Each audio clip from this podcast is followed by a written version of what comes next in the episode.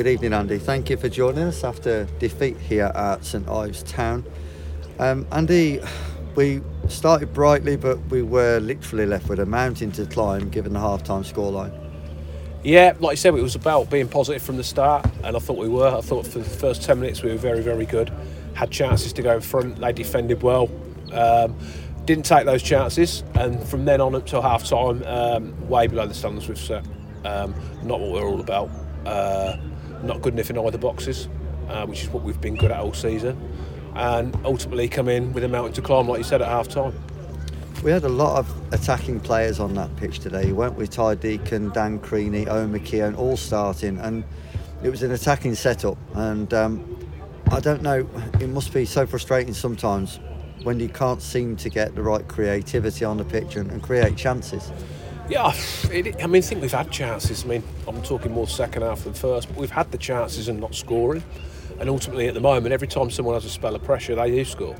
Um, I've just said in there, and it's, it's basic football. If you don't, if you don't defend well and don't score goals either, it's, it's not a good combination. You don't win games of football, and that is ultimately what's happened again today. Very similar to Needham in the fact that we didn't defend the goal well enough. Similar to last week, we didn't defend the goal well enough. And say even second half, we had enough chances to get something out of the game. By chance, I mean getting in good areas in the final third and making the wrong decision. Yeah, they got some good blocks in. They're fighting for their lives, but we're better than that. And that, that's not the standards we've set throughout the season. So very disappointed again today.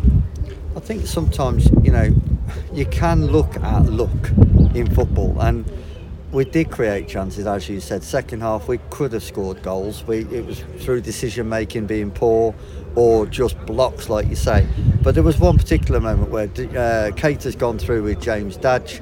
He's hit a shot low to go under the keeper's arm. He's hit the underside of his armpit, bounced up, hit the crossbar, and stayed out. I mean.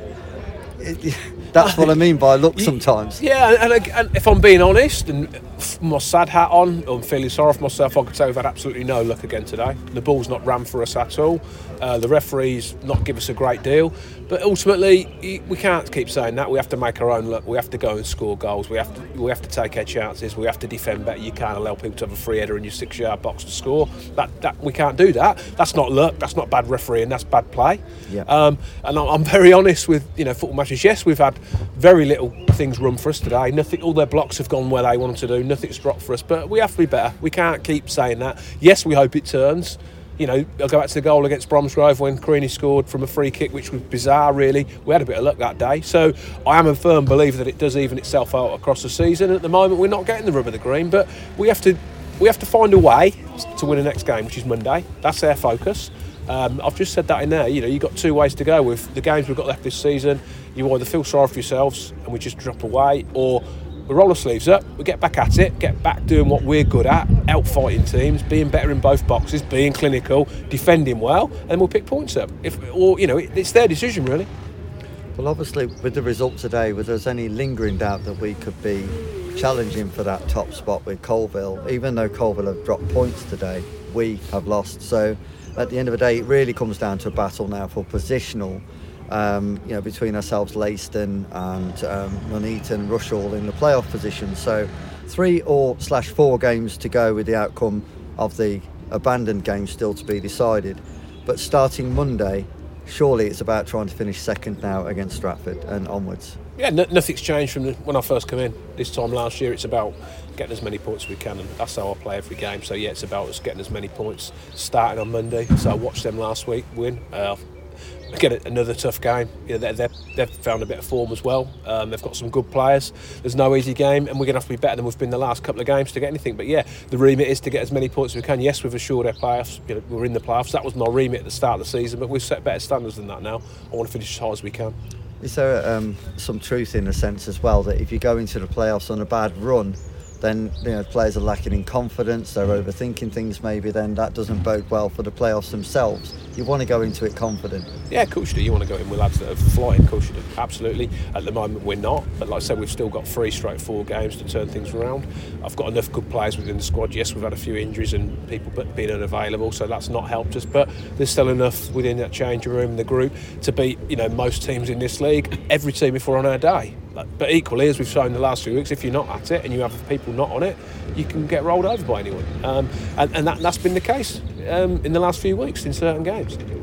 Andy, uh, I've got to know you well enough to know that you you, are, will, you will answer this honestly. Um, there obviously with the recent results, you know, certain fans will be pointing fingers and, and making certain claims. Um, but I just wanted to ask you on record actually how far you felt the club had come since you took over last season when of course we were languishing and we went on a fantastic run and this season has largely been positive. Yeah, absolutely. It's come a long way uh, in a year. We all know that. Um, but you know, I've set high standards and I always have throughout football. And the better I do, the better I want to do. So I'm not happy how it is at the minute. You know, we have to turn that around. Yes, the club's in a better position. The crowds are better. There's more people attending, more people supporting the club. I think the link with the players, stroke supporters, is better. I mean, the fans have been really good, particularly away.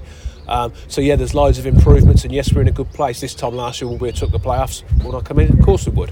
But then four weeks ago we were sitting top, or three weeks ago, or even last weekend we were sitting top, albeit with games against us. It seems in having games in hand. But no, you know, I'm happy where we are overall. I think we've got good players. I think the club's moved a long way, but there's a lot of work still to be done, and you know I'm relishing the challenge still.